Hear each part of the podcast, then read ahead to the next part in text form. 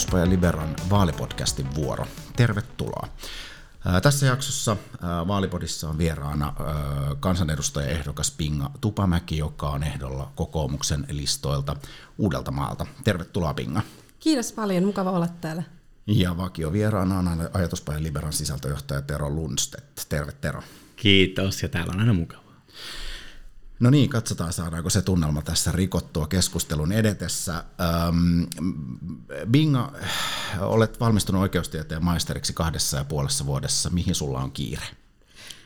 No tämä oli vähän tällainen vahinko, että mä valmistuin niinkin nopeasti. Kun mä aloitin oikeustieteen opinnot, niin mulla ei ollut minkäänlaista sellaista tavoitetta, että nyt pitää tehdä asioita nopeasti.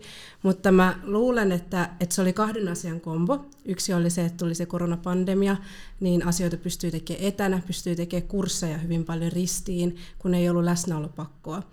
Ja sitten toinen on se, että mä oon persoonaltani aika sellainen intensiivinen, että mä tykkään paneutua johonkin asiaan niin kuin hyvin paljon kerralla sillä lailla, että mä en oikeastaan kauheasti pidä taukoa. Ja mä oon huomannut, että se on mulle paras tapa työskennellä vähän niin kuin projektiluontoisesti. Ja se heijastuu juurinkin tähän gradutyöskentelyyn ja mulle, luulen, että tavallaan se mun isoin se, mistä mä sain sen eron siihen viiteen vuoteen, joka on se normaali valmistumisaika, on se, että mun notaarivaihe, eli suomennettuna kandivaihe, mutta meillä oikeustieteen opiskelijoista käytetään sanaa notaari, niin se on normaalisti kolme vuotta. Mä tein sen kahdessa, se ei ole niin iso ero, aika moni voi tehdä sen kahdessa vuodessa, mutta se maisterivaihe, kun se on yleensä kaksi vuotta, niin mulla se oli puoli vuotta, ja se johtui siitä, että mä olin niin innostunut siitä mun maisterin aiheesta ja niistä opinnoista siellä, kun pystyy vähän enemmän erikoistumaan, niin mä tein sen mun gradunkin noin kahdessa kuukaudessa. Ja mä vaan niin kuin kirjoitin niin paljon, kunnes mä väsyin ja menin nukkumaan, ja sitten kirjoitin lisää ja söin välillä. Puhutaan hetken päästä vähän lisää Pinga sun gradusta. Tero, kauanko, teillä on sama tieteen alla, Tero, kauanko sulla meni maisteriopintoihin? Joo, siis toi, toi huimaa suorastaan niin kuin päätä toi Pingan tahti, mutta itse asiassa mulla, mulla on vähän sama tarina, paitsi paljon pidemmät ajat. mutta siis tota, se notaarivaihe, siinä kesti tota, niin, vaikka kuinka kauan, että sitä ei melkein kehtaa sanoakaan, mutta mä puskin maisterivaiheen itse vuodessa sitten sit kanssa pois, että siinä oli kohta oli semmoinen kova, kova syke ja tykkäsi siitä, mitä niin tekee, oli vihdoinkin oppinut talon tavolle. Ja tota, mä luulin tehneeni radun nopeasti, kun mulla meni siinä tota, niin, niin semmoinen vähän vajaa puoli vuotta, mutta, mutta näin mä kahdessa kuukaudessakin onnistuu. Että, tota, niin, ne on aika huikeita suorituksia kyllä. Gradun otsikko on siis oikeusvaltioperiaatteen ja marksismin-leenismin yhteensopivuudesta. Öö, miksi sä halusit syöksyä sen sosialismin öö, turmioon? Se johtui siitä jotenkin, että mä oon aina kiinnostunut, tai mä oon aina ollut kiinnostunut kommunismista. Se on ollut sellainen asia, johon mä oon kokenut vetoa. Mä en ole itse kuitenkaan koskaan ollut kommunisti, mutta se on tälle teoreettisesti ollut hyvin sellainen, tavallaan sellainen asia, jota kaikki vähän niin kuin joskus ajattelee. Ja kun se on sellainen utopia, jota meille myydään, niin sitten mä oon yrittänyt vähän purkaa sitä, että että mikä siinä utopian takana on. Mä kirjoitin joskus Uuden Suomen sinne blogiin 16-vuotiaana siitä, kuinka lopulta kapitalismi tulee johtamaan kommunismiin, mutta kuitenkin kapitalistisin keinoin. Eli tämä oli hyvin tällainen jopa anarkokapitalistinen hotteikki siihen, että, että jos vaan annetaan kapitalisti, tai kapitalismille tarpeeksi aikaa, niin sitten me luodaan niin paljon hyvinvointia, että me voidaan jopa puhua jonkinlaisesta kommunistisesta yhteiskunnasta. Ja siinä mä sitä esittelin hyvin teoreettisesti siinä kirjoituksessa, ja se saikin aika paljon huomiota niin kuin sellaiseksi blogiksi, mitä se nyt oikeasti oli. Ei, se, se ei ollut minkään tason niin kuin tieteellinen analyysi, vaan se oli vähän sellainen vaan justiinsa ää, vilja-ajatus. No mut siitä lähtien niin mä oon ollut hyvinkin kiinnostunut erilaisista sosialistisista suuntauksista, erityisesti myös marksismi-leninismistä, koska se on ollut se konkreettinen kommunistinen suuntaus näistä kaikista muista. Tavallaan kommunistithan puhuu, että on niin paljon erilaisia kommunisteja, ja niitä on hyvin vaikea määritellä, ja sen takia meidän on tosi vaikea keskustellakin kommunismista julkisessa keskustelussa, kun, kun ei koskaan voi oikein tietää, no mitä kommunismia se yksi ihminen ajaa. Mutta mä valitsin marksismi-leninismin näistä eri muodoista sen takia, koska koska se on ollut se, jota on implementoitu noin 29 valtiossa, ja edelleen moni valtio on ainakin virallisesti marksisti-leninistinen, niin sitä on helpompi tutkia, koska siinä on jonkinnäköisiä konkreettisia tuloksia ja kirjoja ja teoriakappaleita. Miten marksismi-leninismi sitten suhtautuu oikeusvaltioperiaatteeseen? No tämä oli oikeasti mielenkiintoinen, koska mun tutkimuskysymys oli just se, että voiko ne edes teoriassa olla yhteensovitettavissa. Eli onko marksismi-leninismissä vaan niin paljon sellaisia oikeusvaltioperiaatteen vastaisia ideoita, että, että ne ei vaan niin kuin voi elää yhdessä yhteiskunnassa samaan aikaan. Mä olen hyvin avoin tälle kysymykselle, koska mä oon, kuten mä aikaisemminkin sanoin, niin kommunismi on mun aiheita ja mä jopa olisin voinut ajatella, että, että se voisi olla jollain tasolla sovitettavissa. Mutta se mun tutkimuksen tulos siinä, kun mä kävin vähän niin kuin step by step sitä tutkimusta, kun oikeusvaltioperiaatteeseen kuuluu, oikeastaan voidaan tunnistaa kolme erilaista sellaista elementtiä. Yksi on vahvat perusoikeudet, sitten on vallanjako-oppi ja sitten on legaliteettiperiaate. Nämä on niin kuin ihan peruskivet oikeusvaltiolle. Niin, niin sitten jotenkin niin se marksismi-leninismi ja sitten nämä asiat, niin ne on jotenkin, että, että se marksismi-leninismi on niin ideologista, että se kokee, että tällaiset asiat ei ole tärkeitä heidän ajatuksiensa täyttämiseksi, koska heillä on sellainen tietynlainen tehtävä. Se on vähän, sitä voisi verrata uskontokuntaankin, että koska ajatellaan, että että me ollaan niin oikeassa, koska meillä on nämä marksistis-leninistiset opinkappaleet, niin meidän, meidän ei tarvitse säilyttää sellaisia instituutioita, jotka jarruttaa muutosta. Tero, miten sä näet näiden kahden asian yhteensovittamisen? Ei, mun mielestä tuli just tuossa mieleen, että on todella, todella mielenkiintoinen näkökulma, koska olisi helppo ajatella silleen, että, että oikeusvaltio, periaate ja sitten marksis-leninismi, ja sitten miettii historiasta nämä 29 valtiota ja miettiä, että eihän niin missään, missään niin, niin huonolla tolalla melkein ollut se oikeusvaltioperiaate toteutunut niin siellä, että niin kuin empiirinen todistusaineisto oli niin jyräävä. Mutta toi on tosi kiinnostavaa, että siinä mennään niin syvemmälle siihen, että se kuitenkin on kaikista tärkein niistä tota niin, niin, eri niin kuin sosialismin tällaista niin kuin, muodoista, jos puhutaan niin kuin täydellisenä niin kuin, valtion rakennuspalikkana tai niin kuin kokonaisvaltaisena teoriana, niin se on se niistä kaikista, se, se on se niin kuin ensimmäinen, mitä toteutettiin ja se kaikista eniten levinnyt ja näin poispäin, niin jos se tavallaan kaikista suosituin, realistisin malli, niin jos se on jo perustavanlaatuisesti, että sitä ei voi yhteensovittaa, ei ainoastaan, että se epäonnistu, koska sitä ja tätä ei ollut oikeaa kommunismia, mitä sitä aina sanotaan niin kuin näistä. Mutta mut, jos, se, jos se ei edes voi onnistua tolta kantilta, niin siinä, siinä just mä ajattelen, että se on, se on kyllä aika vaillinen teoria siinä, siinä tilanteessa niin kuin, tota, niin 2020-luvulla ja eteenpäin, että, että, että jos, se ei pysty, jos tätä asiaa ei pystytä niin kuin korjaamaan teoreettisella tasolla, niin ei sitä kyllä käytännön tasollakaan voida. Että on tosi kiinnostavaa siinä mielessä. Mitkä ne on ne pahimmat perusoikeuksien puutteet, jos tarkastellaan sitä marksisi-leninismiä niissä valtioissa, eh, joita siinä tutkielmassa?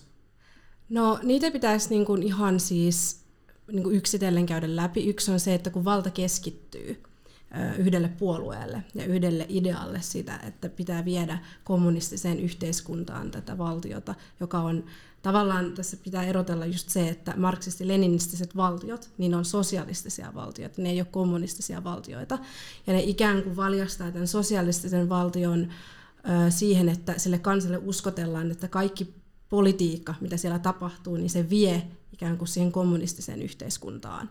Niin yksi on se, että kun se valta keskittyy tällaiselle ideologialle, niin siihen luodaan helposti sellaisia vaarallisia instituutioita, joissa se tuomiovalta, lainsäädäntövalta ja toimeenpaneva valta, niin ne on vain yhdelle henkilölle niin kuin realistisesti ajatellen. Ja siinähän se on taipuvainen yhden henkilön virheisiin ja mielivaltaisuuteen, ihan kaikenlaiseen. Ja siinä on syynsä, minkä takia valtaa pitää jakaa, ja se on todettu jo absolutismin kaudella niin kuin länsimaissa. Ja sitten toinen on se, että, että miten niin kuin miettii perusoikeuksia, niin aika tärkeä on sellainen kuin legaliteettiperiaate, jossa kaiken vallankäytön pitää perustua lakiin. Ja se tarkoittaa sitä, että lennosta ei voida keksiä mitään – ja ei voida myöskään ö, olettaa, että joku on syyllinen, vaan sen takia, että se näyttää syylliseltä tai se aiheuttaa yhteiskunnalle harmia. Ö, sellainen sosialistisen oikeuden nyrkkisääntö on se, että miten se siis eroaa meidän oikeudesta, on se, että, että siinä vähän niin kuin on se, tai siis se syyllisyys ei ole se pääasia, mitä etsitään, syyllisyysolettama tai tällainen, niin ne ei ole niin relevantteja kysymyksiä, että onko joku oikeasti tehnyt jotain rikosta, vaan se relevantti kysymys on se, että asettaako se vaaraa muille.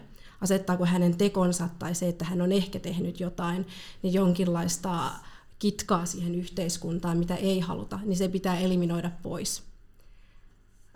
Ja sitten vielä tuosta, kun Tero sanoi, että aika mielenkiintoisesti juurikin, että, että on vähän tällainen yleismalkaisempi ja teoreettisempi tapa, niin just se, että ehkä se mun se katalyytti tälle kaikelle oli se, että, että kun kuulee aika paljon kaikkien suusta, että kommunismi on kaunis idea, mutta diktaattorit tuhosi sen, niin mä haluaisin just pureutua tähän, että onko se todella vaan niin korruptoitunut yksittäisestä henkilöistä, että minkä takia me ajatellaan, että, että se on niin diktaattoreiden pilaama, mutta niin kuin Marx itse osuvasti sanoi, niin me historiassa me ei tavallaan olla yksittäisten ihmisten armoilla, vaan historiassa ja yhteiskunnassa me nostetaan sellaisia ihmisiä, joiden me sallitaan nostettavan sitten jalustalle sinä aikana. Ja jos ajattelee jotain Stalinia, Polpottia, Maoa, niin nämä kaikki ihmiset niin oli sellaisia, koska se järjestelmä – tavallaan antoi niiden olla sellaisia. Tai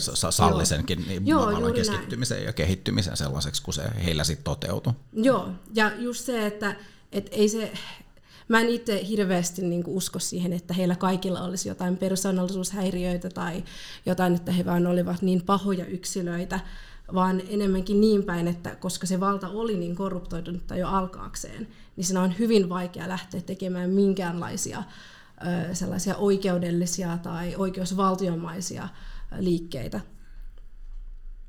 Joo, siis tota, semmoisen mä vielä voisin lisätä tai niin kysyä sinulta, en tiedä käsittelikö sun gradu sitä. Mä mietin sitä, että kun kerran se oikeusvaltioperiaate on niin yhteen sopimaton ja se ei käytännössä toteudu, niin johtuuko siitä se fakta, että kuinka uskomattoman niin kuin, yksilötasollakin niin se, meni, niin kuin se korruptio levisi niissä yhteiskunnissa. Että onko se siitä, että just tästä sosiaalisten oikeuden niin kuin, ö, oikeuskäsityksestä, koska sehän ei nyt ei ollut sattumaa se, että Neuvostoliitto oli niin hyperkorruptoitunut, sitten se levitti sen kaikkialle, minne se vei marksism-leninismin käytännössä. Et, et, et, tuleeko se niin kuin suoraan taas niin kuin, tavallaan, ö, ei tietenkään sen teorian kautta, että se pyrkisi siihen, vaan se pikemminkin ton, ton sen, tämän ähm, defektin. Siis tämän, niin se on ikään kuin oireilua niin, just näin. Niin, niin onko näin? Joo, no mä en itse sitä gradussa ehtinyt käsitellä. Toikin on sellainen juttu, että sitä voisi kirjoittaa ihan oman tutkielmansa.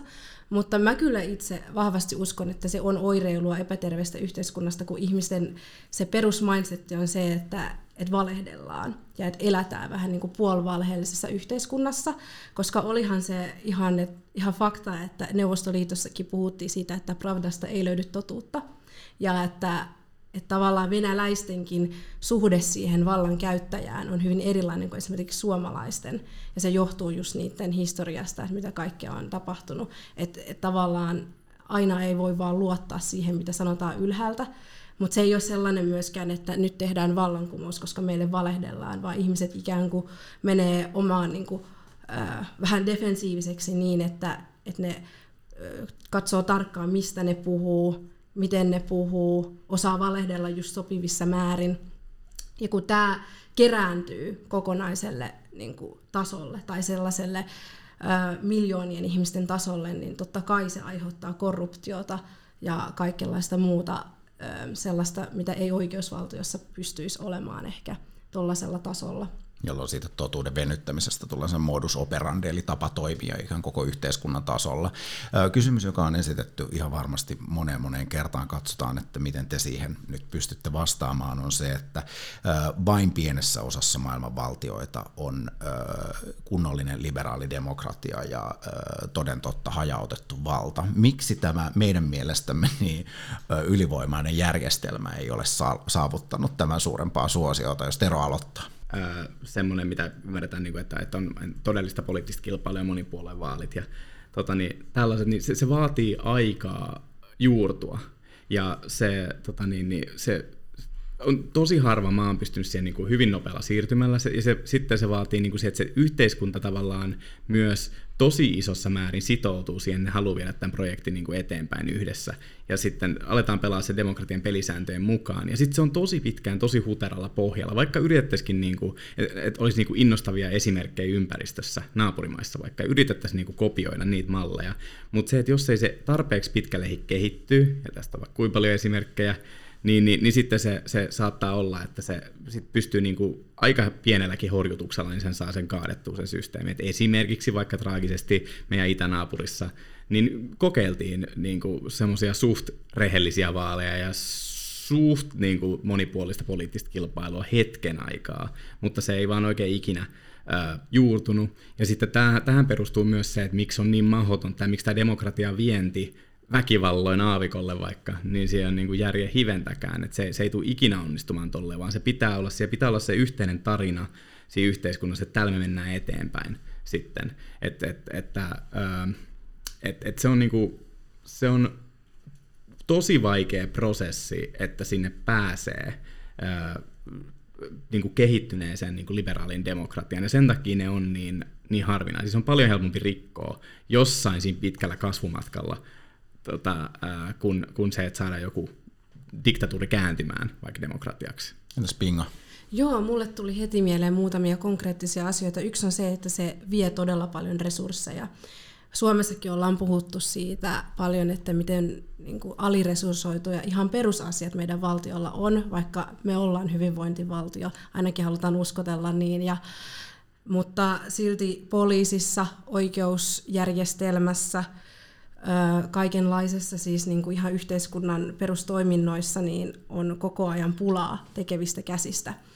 Ja muun muassa vaalijärjestelmä on hyvin kallis. Meillä on liian paljon vaaleja mun mielestä siihen nähden, että miten paljon yksi vaalikin maksaa. Että se olisi paljon helpompaa, jos se olisi jotenkin lokalisoidumpaa mutta joo, toi on se ehkä sellainen konkreettinen, minkä takia jossain muualla maailmassa, niin ei niillä vaan ole sellaisia resursseja, joita tarvitaan siihen. Sitten se on todella jäykkä järjestelmä, tämä liberaalidemokratia. Siinä niin kuin luodaan hirveän isolla rahalla todella isoja instituutioita, jotka ei taivu kauheasti. Se on niin kuin se idea, että ne ei taivu sellaisen radikalisoinnin edessä, vaan että kaikki menee sellaisen prosessin suodattaminen läpi ja sitten yritetään demokraattisesti miettiä, että mikä on se paras kompromissi. Ja ihmiset ei tykkää kompromisseista koskaan, niin se on hyvin heikko kaikenlaisille radikaaleille vastaiskuille. Muun muassa yksi, mikä mun mielestä länsimässä tulee vähän haastamaan liberaalidemokratiaa, on ilmastokriisi ja ehkä ekofasismin nousu, että ajatellaan, että me ei tehdä tarpeeksi ja että meidän pitää tehdä niin uusia asioita, jotka menee meidän nykyisten instituutioiden ohi. Että vaikka joku elokapinakin, vaikka se alkaa sellaisesta hyvästä aatteesta, joku se, että ne istuu jossain Mannerheimin tiellä, niin ei se tee vielä mitään, mutta kun se alkaa sellaisesta kansalaistottelemattomuudesta ja sellaisesta, että lakia ei kunnioiteta, niin sitten se voi helposti eskaloitua johonkin radikaalimpaan. Ja vielä yhtenä pointtina on se, että kaos on liberaalin demokratian pahin mahdollinen vihollinen. Et jos me ajatellaan vaikka kehittyviä maita, niin se mitä länsimaat, se virhe minkä ne on tehnyt, niin ne on halunnut niin kuin järjestää jotain kaaosta siellä, vähän tahottomasti kyllä, mutta kuitenkin jotain kaaosta, ja sitten siihen haluaa istuttaa liberaalia demokratiaa. Mutta se ei tule koskaan toimimaan, että, että jopa mä voisin ihan sanoa vaikka tämä kuulostaa aivan niin kuin, tyhmältä, mutta et mieluummin ensin se diktaattori ja sitten se liberaali demokratia sillä lailla, että on joku sellainen järkevä diktaattori, joka osaa istuttaa ne siemenet siihen ja sitten se voi kasvaa sitä yhteiskunnasta, mutta ei niin, että siellä on joku kamala sisällissota ja sitten yritetään puhua jostain demokratiasta. Kuulostaako tämä Tero järkevältä etenemismallilta? No totta niin, niin vitsi kun niitä järkeviä diktaattoreita on niin kauhean vähän. Siis se on se ongelma, että tuohon aina niin kuin valistuneisiin itsevaltiaisiin haluaisi, jotkut ihmiset haluaisi uskoa, mä itse olen aina tosi kyynisenä. Mutta se pitää vielä lisätä tähän keskusteluun, että tota, et, et, et siltikin, että vaikka tässä nyt on puhuttu, että kuinka niinku uhattuna se demokratia ja kuinka, kuinka hauras se on, kuinka se vaikea se on istuttaa ja näin poispäin, niin silti se ideaali on täysin siis melko universaali. Et siis siinä mielessä, että kaikki niin kuin, tota niin, kaikkien maiden perustuslain, diktatorin käsikirjassa meillä taisi ollakin se, se fakta, se lukunakin, että siellä oli, että löytyy vain ihan muutamia maita koko maailmassa, jotka perustuslaillisella tasolla, niin ne, ne ei lähde siitä, että valta on, niin kuin, että, että maa on demokratia tai että valta tulee jollain tavalla kansalta ja sitten sä edustaa joku pieni demokraattinen porukka, jotenkin näin.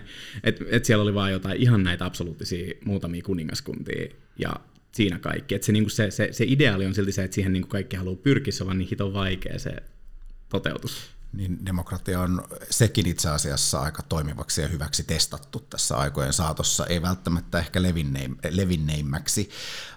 Kun nyt kerran ollaan ajatuspaja Liberan podcastissa, niin pakkohan meidän on vähän puhua vapaudesta, mutta sitä ennen muistutan kuulijaa siitä, että on hyvä tilata tietysti Liberan podcast, jos tätä jo kuuntelet, olet päässyt selkeästi tiedon lähteille ja meidät kannattaa ottaa seurantaa myös kaikissa sosiaalisen median kanavissa, Facebookissa, Twitterissä ja Instagramissa. Ja sitten vielä teille hyvät kuulijat, jotka olette 18-26-vuotiaita, niin lämpimästi suosittelen hakemaan ajatuspäin Liberan kesän 2023 kesäkouluun. Ja hakuaika päättyy huhtikuussa ja lisätietoja löytyy tietenkin kotisivuilta. Minun nimeni on Lasse Pipinen ja täällä vaalipodcastissa on vieraana ö, kansanedustajaehdokas Pinga Tupamäki ja Ajatuspäin Liberan sisältöjohtaja Tero Lundstedt. Mutta Pinga, miltä vapaus tuntuu? No se tuntuu hyvältä.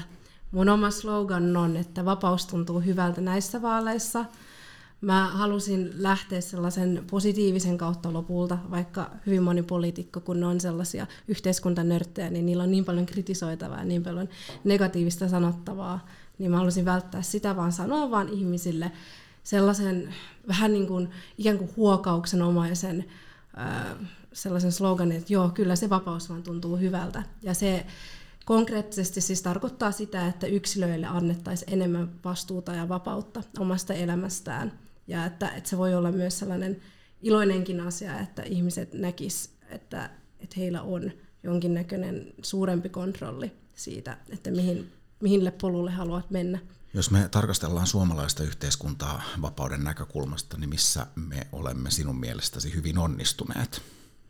Me ollaan siitä onnistuneita, että meillä on aika hyvä mahdollisuuksien tasa-arvo, jos vertaa kansainvälisesti.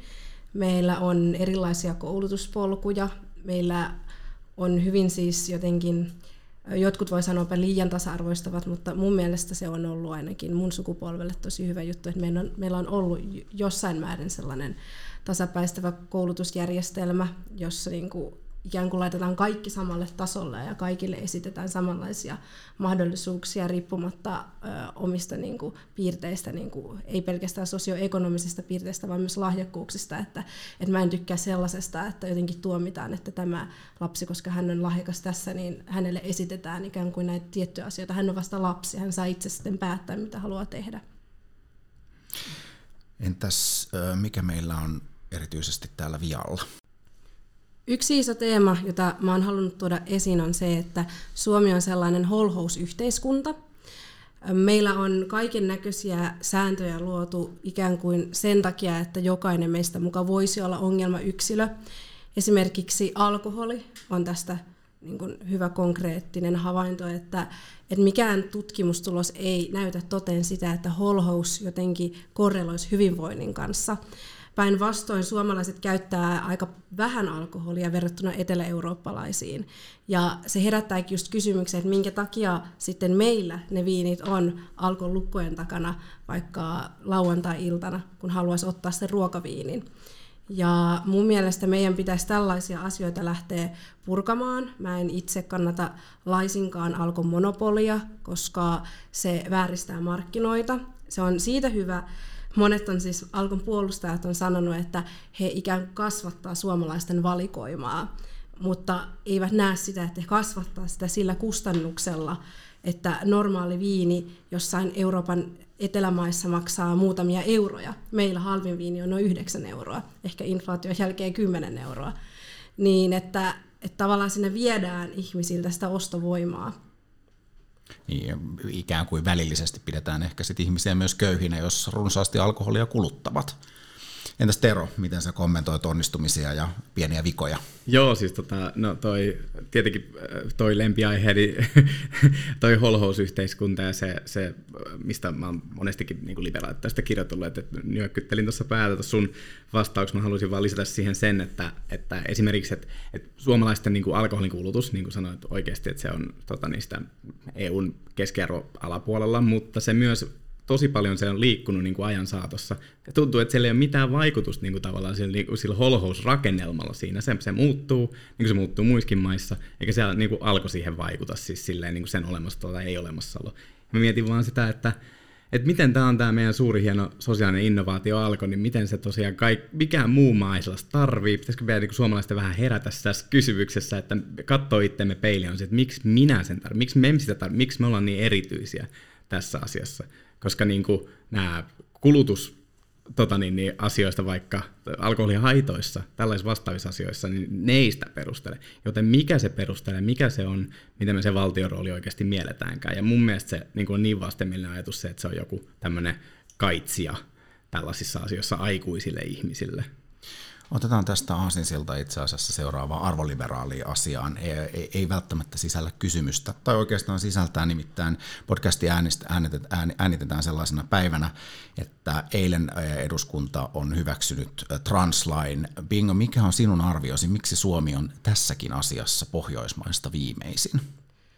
Mä luulen, että, että se on se, että meillä ollaan vähän niin kuin, meillä on ensinnäkin aika jäykät rakenteet, sitten me tullaan vähän niin kuin jälkijunassa kaikessa. Mä luulen, että siinä on historiallisia syitä, että me halutaan katsoa, mitä muut maat tekee ensin ja sitten toistaa perässä. Ja me, me ollaan vähän sellaisia, että me myös tukeudutaan argumenteissa tutkimustietoon ja puhutaan aina jonkin maan malleista ja näin, niin mä luulen, että Suomi on poliittisesti vaan niin sellainen virkamiesmäinen ja jäykkä, että, että me ei olla kokeilun haluisia. Tero, mikä on sun analyysi tähän pieneen viivästykseen?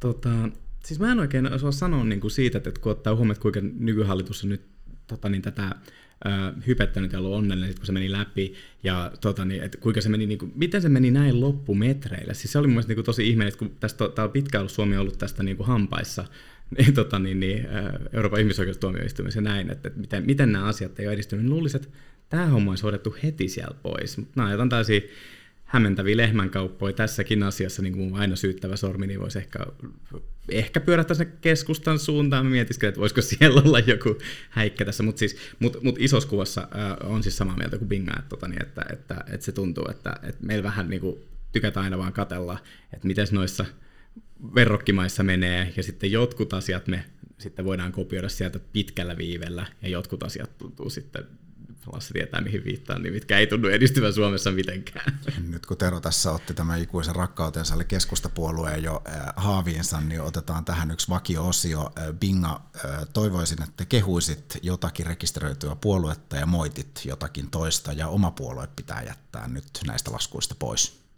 Ai että, näitä on paljon näitä puolueita. Öm, no mä olisin varmaan tylsä, jos mä mainitsin sen liberaalipuolueen, niin mä en nyt mainitse sitä, mutta niillä oli hyvä tämä leikattavaa löytyy lista. Eli nyt, nyt tulee vähän niin kuin bonuskehu tähän liberaalipuolueelle, mutta mä en halua olla jotenkin näin tylsä. No sitten, sitten mä voisin miettiä, että mitäs muita puolueita tässä Suomen kartalla on, joita voisi kehua. Tämä tuntuu pahalta, koska Suomessa puolueet on niin isoja ja jotenkin moninaisia, niin, niin tuntuu, että jos kehuu jotakin, niin sitten kehuu ihan kaikkea, mistä ne niin puhuu. Ei todellakaan. Mä voisin jopa kehua, että, että hmm, no, no jos nyt otan vaikka perussuomalaiset, mä tykkään siitä, että heillä on vähän sellaisia, miten sen sanois, kun he on, he on vähän sille uusia politiikassa, niin heillä on sitä tietynlaista äm, aatteellista naiviutta, mikä on jollain tasolla ihaltavaa. Että he ajattelee, että jos he vaan pääsis valtaan, niin sitten alkaisi hommat sujumaan. Joo, mutta sitten myös se, että he uskaltaa olla radikaaleja, uskaltaa olla eri mieltä. Joskus tuntuu siltä, että tämä Suomen politiikka on vähän blokkijakautunut niin, että se on perussuomalaiset vastaan kaikki muut. Ja sitten tota noin, sit ketäköhän mä sit vähän sille antaisin risuja, niin Mm, no mä antaisin kyllä risuja vihreille, Mun mielestä vihreät oli vielä järkevä puolue joskus ehkä no, 15 vuotta sitten, kun se tunnettiin kokoomuksen puistopuolueena ja sellaisena niin kuin kaupunkilaispuolueena, mutta nyt mä luulen, että he ovat vähän lähteneet sitä ydinajatuksesta, mikä on luonnonsuojelu ja ympäristön ja talouden tasapaino, niin sellaiseen aika radikaaliin settiin mukaan, että joskus vihreitä ei erota vasemmistoliitosta, että mikä on se oikea erottava tekijä, ja sitten mä en ikinä voi antaa vihreille anteeksi sitä, kuinka ne on jarruttaneet ydinvoimaa, ja sitä, että kuinka ne yrittää pestä käsiään. Et ne ei edes ole sanoneet missään, että okei, me oltiin väärässä tätä ydinvoiman suhteen, nyt jarrutetaan kaikki, ja kaikki vihreät, olkaa nyt sen ydinvoiman puolella, niin kuin ne on aika aggressiivisia joissain muissa poliittisissa kysymyksissä, että näin pitää tehdä, muuten ilmasto tuhoutuu, mutta ydinvoimassa se on aika hiljasta ja se on aika sellainen oman tunnon kysymys jokaiselle vihreälle, että kannattaako he ydinvoimaa, vaikka mun mielestä sen ei pitäisi olla, vaan sen pitäisi olla ihan puhtaasti tieteellinen kysymys, että meillä ei ole minkäänlaista muuta tapaa olla hiilineutraali, varsinkaan vuoteen 2035 mennessä, mitä vihreät haluaa ilman ydinvoimaa. Niin nyt toki ydinvoimaa tietysti rakennetaan aikamoisella vimmalla, vimmalla ympäri maailmaa, että voi olla, että Suomi liittyy tähän joukkoon vielä muutaman vuoden sisään, nähtäväksi jää. Tero, onko tullut uusia aatteita, minne haluat lähettää tällä kertaa kiitoksia, entäs moitteita? Ei, tota, niin, tää, ehkä mä voisin tällä kertaa vaan kommentoida näin, että tuossa oli mielestäni tosi hyvä mennä pointti tuossa, niin kuin, että mä en niin kuin, erityisemmin aika harvasta niin persojen ulostuloista mä tykkään, mutta tossa toi on ihan totta, että, että sieltä kyllä tulee välillä niin kuin, out of the box ideoita. tota, niin, ja, siis, ja tavallaan, että siis mä heitän nyt tässä moitteen niin kuin, vähän niin kuin kaikille muille puolueille, ihan kaikille siitä siis, tota, niin, siinä mielessä, että ne tekee sen liian helpoiksi persuille sen, että siitä tulee se he vastamme asetelma. Et niin kuin, että jos ne persut on se ainoa, niin kuin, joka heittää siinä radikaali oikeasti muita, sitten tuntuu, että, että, että muuten, niin, mistä usein Suomeen syytetään, että, tai monet kommentoi, että, että meillä on vain sosiaalidemokraattisia puolueet rivissä, niin, niin tota, persut voi sanoa mitä tahansa, ja mäkin voisin aika paljon sanoa, mutta en tässä yhteydessä sano, sanon vaan, että, että siellä on niin kuin ihan eri linjauksia, sillä ne pystyy erottuu. Siinä on se niiden niin kuin voimavara sitten, niin kuin, miksi nämä aina kallupeissa just ennen vaaleja, ja sitten taas toisaalta siinä on niiden tosi iso ongelma hallitusneuvottelu mielessä. Mutta mut, se on, tavallaan siinä on siis muille puolueille opittavaa myös siinä niin kuin, mm, tota, se, niin, vaikuttaa, rohkeudessa. Mm, se vaikuttaa nyt siltä, että perussuomalaisten protestiäänten kerääminen tulee olemaan entistäkin helpompaa näissä vaaleissa. Että, katsotaan millaisia rohkeita avauksia sieltä on vielä tiedossa. Sitten vielä ennen meidän pikakysymyssarjaa, niin keskustellaan vähän julkisen vallan ja yksilön vapauden rajoja, tai rajoista. Pinga, pystytkö vähän valottamaan, että missä se julkisen vallan ja yksilön päätäntävallan raja kulkee? No nyt tuli vaikea kysymys, mutta aika niin kuin osuva kysymys, koska mä silloin aikoinaan, kun mä mietin, että haluanko mä lähteä eduskuntavaaleihin ehdolle – niin ajattelin, että mikä on mun spesialisointialue. Et en mä ole niin sosiaali- ja terveysalan spesialisti, mä en ole maa- ja metsätalouden spesialisti, enkä mä oikeastaan tiedä ihan kauheasti verrattuna muihin lakimiehiin niin kuin jostain oikeusprosesseista, kun mä oon keskittynyt aika paljon just oikeusteoriaan ja historiaan. Mutta se, mitä pitää sanoa, niin mä myös halusin hakea eduskuntaan sen takia, että mun mielestä päätöksentekijöihin tarvitaan sellaisia ihmisiä, jotka pitää julkisen vallan kurissa. Että, että päätöksentekijät vähän niin kuin, lupailee liikoja siinä mielessä, että se ei ole vain sitä, että ne ei pysty lunastamaan lupauksia, vaan siinä on sellainen moraalinen ongelma, että kun ne lupailee asioita, niin se on oikeasti pohjimmiltaan jokaiselta ihmiseltä pois sitten. Ja sitä ei niin kuin, tuoda esiin kauheasti. Ja siinä just pitää vetää jonkinlainen raja julkisen ja yksityisen välille, ja jonkun pitää olla sitä vahtimassa, että, että kukaan ei ajattele, että koska on joku mukamas erittäin hyvä idea vaikka syntyvyyden lisäämiseksi. Tämä on mun mielestä ihan mun suosikkiaihe debatoida oikeistolaisten kanssa joku, että miten suomalaisten syntyvyyttä lisätään sitten ne keksii kaikenlaisia sosiaalisia ohjelmia, niin kuin antaa jotain vauvatonneja tai tällaisia. Että kuinka tällaiset asiat ei vaan kuulu valtiolle mun mielestä. Ja jos siihen jonkinlainen sellainen ihan raja pitää laittaa, niin se on sellainen turvallisuus ja mahdollisuuksien tasa-arvo. Niin silloin kun ne on taattu, niin mä en tiedä, että onko siinä oikeasti lopulta mitään hyvää syytä, minkä takia pitäisi olla tulonsiirtoja tai minkäännäköisiä himmeleitä tai jotain osallistavia ohjelmia, että antaa ihmisten olla vapaasti mitä ne on, kunhan niillä on jonkinlaiset työkalut sitten lähteä tekemään sitä omaa elämäänsä. Tero, mihin sä vetäisit rajan? Ei, sitä oli tota, niin, erinomasta kuultavaa. allekirjoitan paljon tuosta äskeistä vastauksesta. Mielestäni oli hauska, kun mä ajattelin koko ajan, kun sä puhuit tuossa, niin sitä, että Pinga on kuitenkin viettänyt paljon aikaa siitä tutkien sitä niin kuin, tota, sosialistista niin kuin, tavallaan kuvaa siitä, mikä on se valtion tehtävä. Ja sitten mietin, että, että Suomessa meillä nyt on tämä suomalainen sosiaalidemokratia on johtanut siihen niin kuin, tilaan, missä se, on, se, se, se valtio munkin mielestäni se on aivan liian iso roolia näyttelee niin kuin ihmisten elämässä. Keksitään tällaisia niin kuin keinotekoisia hommia, mitä sen pitää niin kuin yhteisen hyvän nimissä tehdä. Ja tota, niin, niin tosi moni niistä on semmoisia, että miettii, että miten, mitä, millä ihmeen järjellä tämän pitäisi kuulua niin kuin valtiolle yhtään tämän tyyppiset asiat. Niin kuin vaikka just toi syntyvyys on silleen, niin kuin, että sitten se menee ihan kaameeksi, kun katselee niitä, niitä argumentteja. Niin, mutta tarvitaan me tulevaisuuden veronmaksajia ja näin poispäin. Niin, on se, niin kuin, että no, tuossa to, oli niin kuin, varmaan kaikista niitä niin kuin, tota, niin, nuoria vanhemmiksi aikovia niin kuin boostaava ajatus.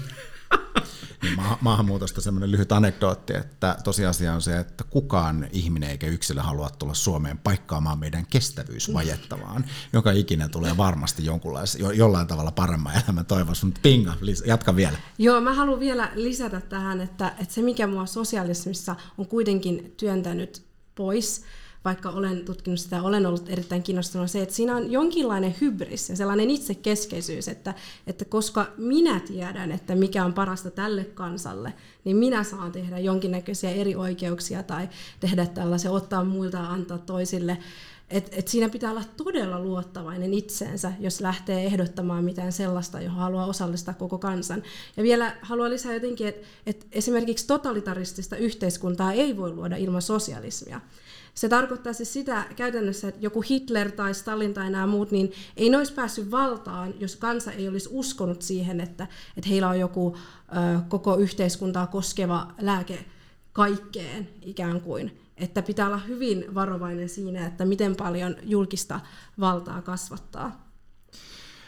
Jos kuitenkin pitäisi yksi lupaus äänestäjille antaa, niin mikä se olisi? Mä lupaisin totta kai, että kestävyysvajetta pitää taittaa, mutta se on vähän liian abstrakti. Mä lähtisin lupaamaan enemmän näin päin, että veroja lasketaan. Kokonaisveroastetta on laskettava, niin saadaan talouskasvua ja sillä me taitetaan sitä kestävyysvajetta. Se ei auta, että me leikataan ihan kaikesta ja rampautetaan itsemme, vaan meidän pitää saada tänne lisää tuloja, lisää vientiä, se ei myöskään auta, että me jotenkin pyöritellään Suomen kesken sitä rahaa, niin kuin suomalaiset yritykset keskenään, koska se ei luo tänne mitään hyvinvointia. Vaikka se on hyvä tehdä bisnestä naapurin kanssa, niin meidän pitää katsoa kauas ulkomaille, että siellä on meidän mahdollisuudet kasvaa, jos me vaan saadaan jonkinlaista teollisuutta tai jonkinlaista innovaatiota, jota voi myydä eteenpäin. Tero.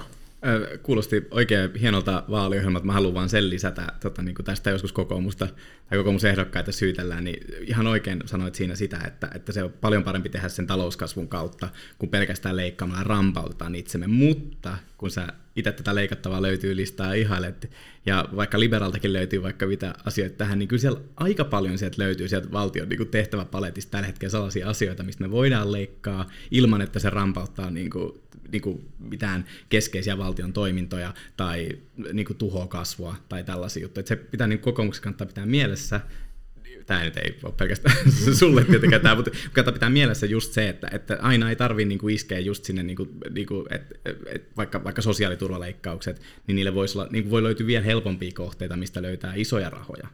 Joo, totta kai. Olen ehdottomasti leikkauksien kannalla. Niin kuin olen lukenut sen liberaalipuolen, sen leikattavaa löytyy. Ja mun mielestä yksi kiintoisa sieltä nosto oli poliittiset nuorisojärjestöt, vaikka olen itsekin mukana poliittisessa nuorisojärjestössä, että siis kokoomusnuorissa. Ja, mutta just se, että, että se on aika hyvä kysymys, että minkä takia me tuetaan kaiken näköistä harrastustoimintaa niin paljon julkisin varoin. Että kyllä niin kuin harrastustoimintaa löytyy myös ihan vain sillä, että avaa vaikka internetin tai ostaa vaikka jotain, vaikka just podcast-laitteet ja sitten alkaa harrastamaan. Että sen ei tarvitse olla aina sellaista ohjattua ja jäykkää, mihin Suomessa ollaan totuttu.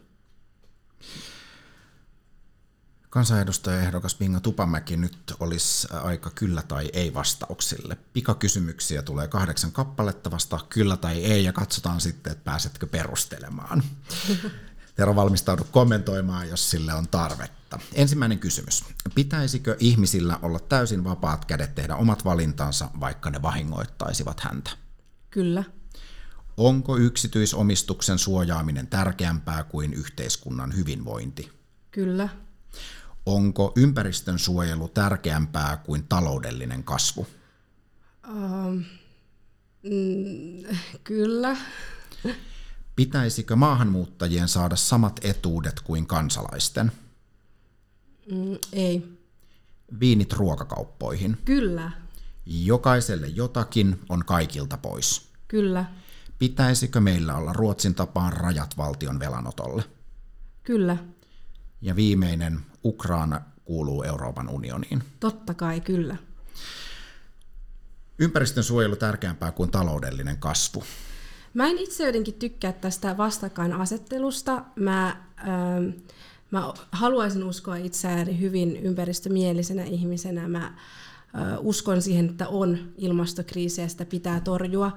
Mutta jos me katsotaan yhtään vaikka globaalisti, miten asioita on hoidettu, niin sellaisissa maissa, joissa on terve talous, joissa on markkinatalous, niin ne maat torjuu parhaiten tätä ilmastokriisiä. Ja totta kai kun tehdään bisnestä ja ollaan tavallaan miettimässä, että, että mihin laitetaan sitä seuraavaa vaikka kaivosta, niin siinä pitää ottaa ihan ensin ympäristö huomioon. Eli sen takia kyllä otetaan ympäristö ensin huomioon, mutta että, että se ei ole niinkään sille taloudelta pois, vaan se on pitkäjänteisempää taloutta. Entäs maahanmuuttajien etuudet? No toi on todella vaikea. Mä sanoin ei, vaikka mä en ole todella vahvaa mieltä tästä, mutta kuitenkin lopulta, jos me puhutaan leikkauksista ja muista asioista, niin ähm, mun mielestä Suomen pitäisi olla suomalaisten kuitenkin äh, edunajaja siinä mielessä, että Suomi koostuu suomalaisista. Vaikka Suomessa on maahanmuuttajia, niin, niin heillä, he, ovat kuitenkin täällä tavallaan tietyn rajallisen ajan, tai sitten jos jäävät Suomeen, he voivat hakea Suomen kansalaisuutta ja näin, mutta mutta itse siis näen sitä, näen sillä lailla, että koska maahanmuuttajillakin on oma valtio jo, koska kukaan ei voi olla tavallaan ilman valtiota, niin heidän valtionsa on ensisijaisesti velvollinen huolehtimaan omista kansalaisistaan. Onko Tero jostakin näistä pikakysymyksen ja kierroksen vastauksista eri mieltä? Siis te oli aika hauska, mä tästä tai tein samaan aikaan, mulla oli niin kuin about vastaukset kaikki, mä ajattelin, että, että mihinkään tässä lähtisi oikein opponoimaan varsinaisesti, että tota, Ähm, hyviä vastauksia. Mielestäni on hauska se, että, että aina kun me kysytään tämä niin kuin kaikilta ehdokkailta, niin kaikista pontevin, nopein, selkein ja iloisin kyllä tule, tuntuu tulevan tuohon viinit ruokakauppoihin kysymykseen, että se, se on tässä vapauspodcastissa selvästikin kaikkien huulilla. Mä voin loppukevennyksessä sanoa, että tähän on ihan henkilökohtainen etu, koska mä itse en tykkää kauheasti hiilihapollisesta juomista, varsinkaan alkoholissa niin, niin sitten just se, että se olisi vaan niin kivaa mieluummin juoda sille lasi tai kaksi valkoviintä, kuin sitten ostaa joku siideri tai joku tällainen. Itse asiassa kuulen tämän argumentin ensimmäistä kertaa, nimittäin hiilihapottomia, matala-alkoholisia juomia vähittäiskaupassa on hirvittävän vähän, pitää paikkansa. Äh, lämmin kiitos Pinga Tupamäki ja paljon onnea vaaleihin, kiitokset myös Terolle. Ja vielä loppuun tietenkin muistutus. Teille hyvät kuulijat siitä, että että voitte myös lahjoittaa Liberalle. Ajatuspajahan toimii vain ja ainoastaan yksityisin lahjoitusvaroin. Me olemme julkisesta vallasta täysin riippumattomia.